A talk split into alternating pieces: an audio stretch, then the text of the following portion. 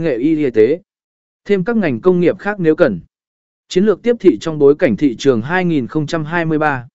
Sau khi bạn đã nắm vững tình hình thị trường và các cơ hội và thách thức, bạn cần phát triển chiến lược tiếp thị phù hợp. Phản ánh tình hình thị trường vào chiến lược tiếp thị. Chiến lược tiếp thị của bạn cần phản ánh sự thay đổi trong thị trường và các xu hướng quan trọng. Điều này bao gồm việc điều chỉnh thông điệp tiếp thị, kênh tiếp thị và mục tiêu đối tượng. Phát triển chiến lược tùy chỉnh dựa trên phân tích thị trường. Sử dụng thông tin